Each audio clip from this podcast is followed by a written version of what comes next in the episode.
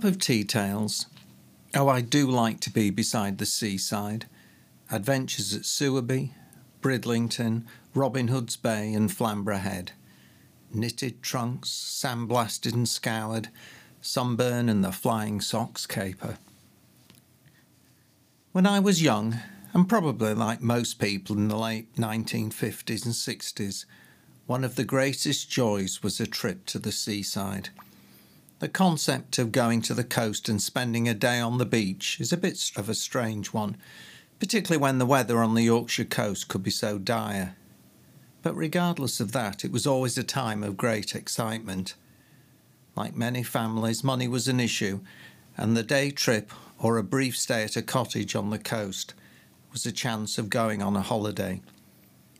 We did go to the major resorts such as Scarborough, but it was the smaller ones that we particularly frequented, and there was an element of discovering new places that took us to some of the lesser-known spots. The problem with Scarborough was that it was so busy on a good day, and the beaches packed with little room to find a clear spot to set up. On some occasions the sea fret was in, and despite beautiful weather all the way, a rival could find the town shrouded in fog, cold and damp. So it was Bridlington, Filey, Sewerby, Hornsea, Flamborough, Danesdyke, Hunmanby, Staithes, Robin Hood's Bay and North and South Landing that became our favourites. But I'm getting ahead of myself here. Before we set off, there was the rigmarole of getting ready. My dad was always in his famous holiday moods. I think it was the stress of the trip with three boys and the coming down from his stressful job, but it took two or three days to get over it, and then he could become quite jolly. One of my favourite places to visit was Sewerby, which is along from Bridlington. It's a small village and it sits next to Sewerby Hall. The hall is worth a visit, and at that time when I was little, it was quiet and not busy. I visited later in the early nineteen eighties and it was quite different. It had, and still does have, an exhibition for Amy Johnson. This year is ninety-one years since her famous solo flight to Darwin, Australia, where she landed on the twenty-fourth of May nineteen thirty. She was awarded the C B E, the highest order of the British Empire, by King George the Fifth. It was a short walk from the village to the cliffside that fell precipitously down to the rocky shore. There was a wide grass strip along the edge and a wide pathway that ran from the hall to Bridlington. To get down to the water, there was a very steep series of steps built into the cliff, and at the bottom a narrow platform leading onto the very narrow beach of rock and shingle. Most people didn't venture down as it was quite a climb back up, and they would just picnic or sit on travel rugs on the expanse of grass. I have two specific memories as a young child. One was while sitting on the tartan travel rug enjoying a picnic. A large dog wandered over, not on a lead, and it just cocked its leg up and weed on me. Now, I have no understanding why me. Maybe the dog didn't either, or maybe it just took a dislike to me. But I was horrified. I'm not sure the rest of the family found it anything other than amusing. The other memory was that there was a tractor disguised as a train that used to pull a couple of passenger wagons behind it. For a small price, it would take you the journey from Brid to Sewerby along the pathway. I remember for some reason, probably because we wanted to torture our younger brother, we forced him to run the length whilst the rest of the family sat in the wagon encouraging him on. We loved it far more than our gullible brother did, who seemed to struggle to keep up with us all. Whilst we're on the subject of my younger brother, it was him who had a nasty accident at Flamborough Head. It was a foggy day and the sea fret was in. The foghorn was mournfully warning ships that the head was nearby. We walked down past the lighthouse to the cliff edge, but there was nothing to see apart from the light grey mist. Stuart was running down the rough gravelly track and he slipped and cut his knee. This doesn't sound too bad, but it was, and wasn't helped by having short trousers. A large piece of stone chipping had cut deeply into the flesh just below the kneecap. Mum and Dad were quite concerned as it was bleeding a lot. My older brother Andrew and I were quite concerned as it was going to spoil our visit and our day. I remember that he was taken for first aid at the lighthouse and the flow of blood stemmed. We were told to take him to the hospital and off we had to drive. We had a long wait in the car, but eventually Stuart returned with his knee in a crepe bandage and he looked a little pale. Due to his inability to walk very far, it put a real dampener on the holiday.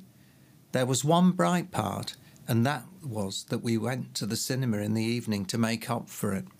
Apparently they had put stitches into the flesh just below his knee, and they said it should be fine and would heal.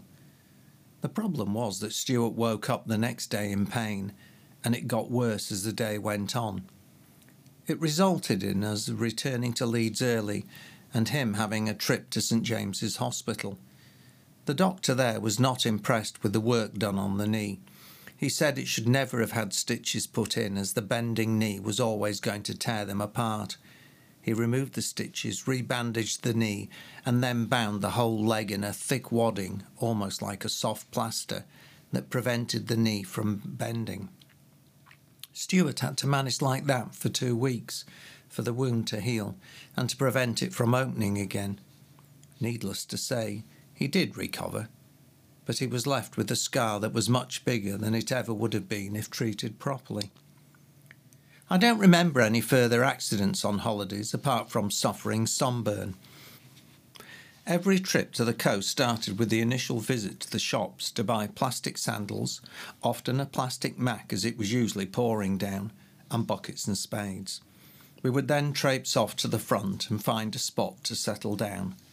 Mum and Dad would usually hire deck chairs. Out would come the flask and they would settle down. We would strip off to swimmers and get set to play for the day.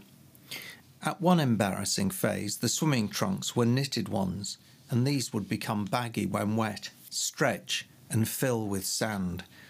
Oh, the embarrassment.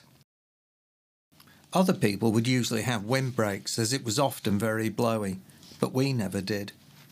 Most places had decent sandy beaches, but some had the large shingle beaches that made digging impossible. Where the sand was good, we would make our castles with moats and towers.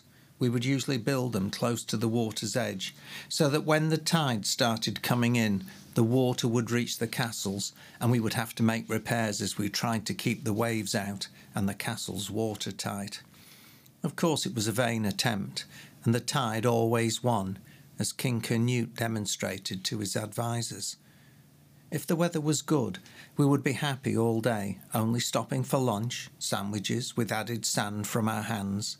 There would be an ice cream, a ninety-nine with a chocolate flake, also with additional sand to add to the flavour and to grind our teeth.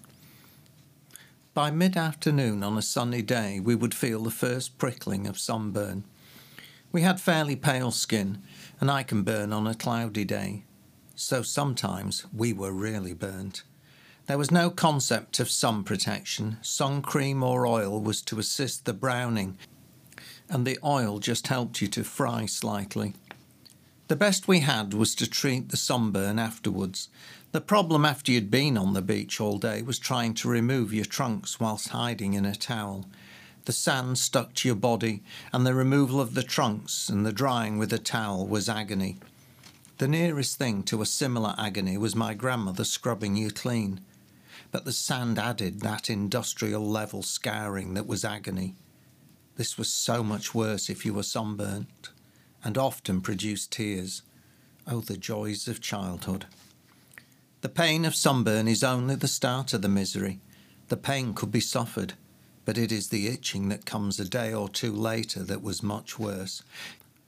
Calamine lotion helped cool the burn, but nothing could stop the constant itching, and rubbing only made it worse. It was pure misery, and was only solved when the skin peeled and a new layer replaced it.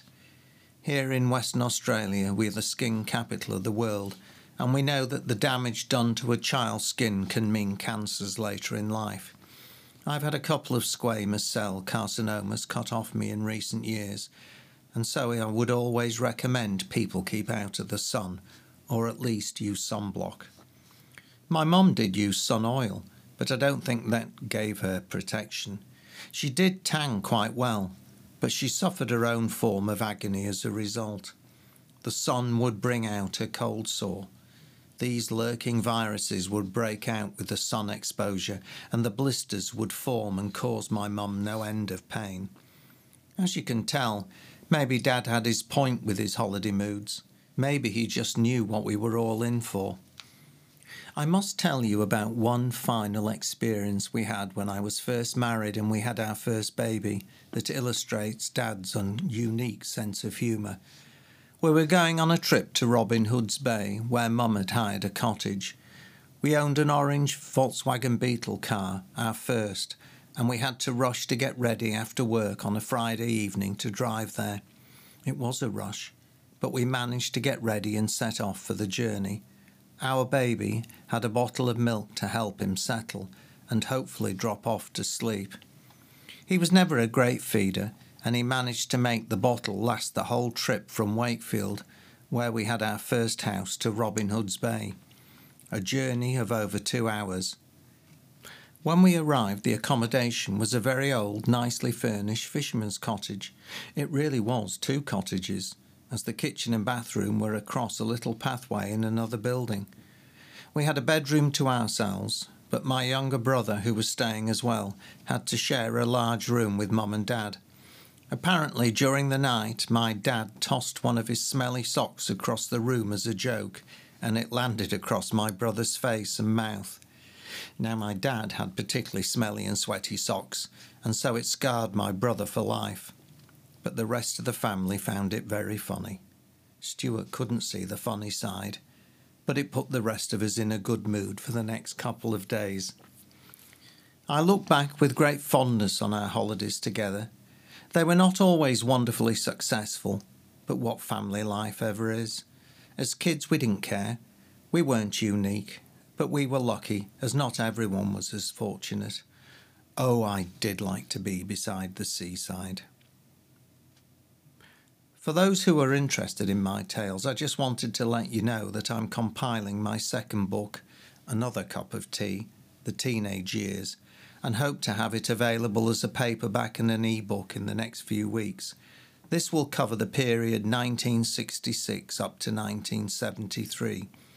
The first book, Cup of Tea Tales, The Early Years, covers life in Leeds from nineteen fifty-four until nineteen sixty-six. Thank you.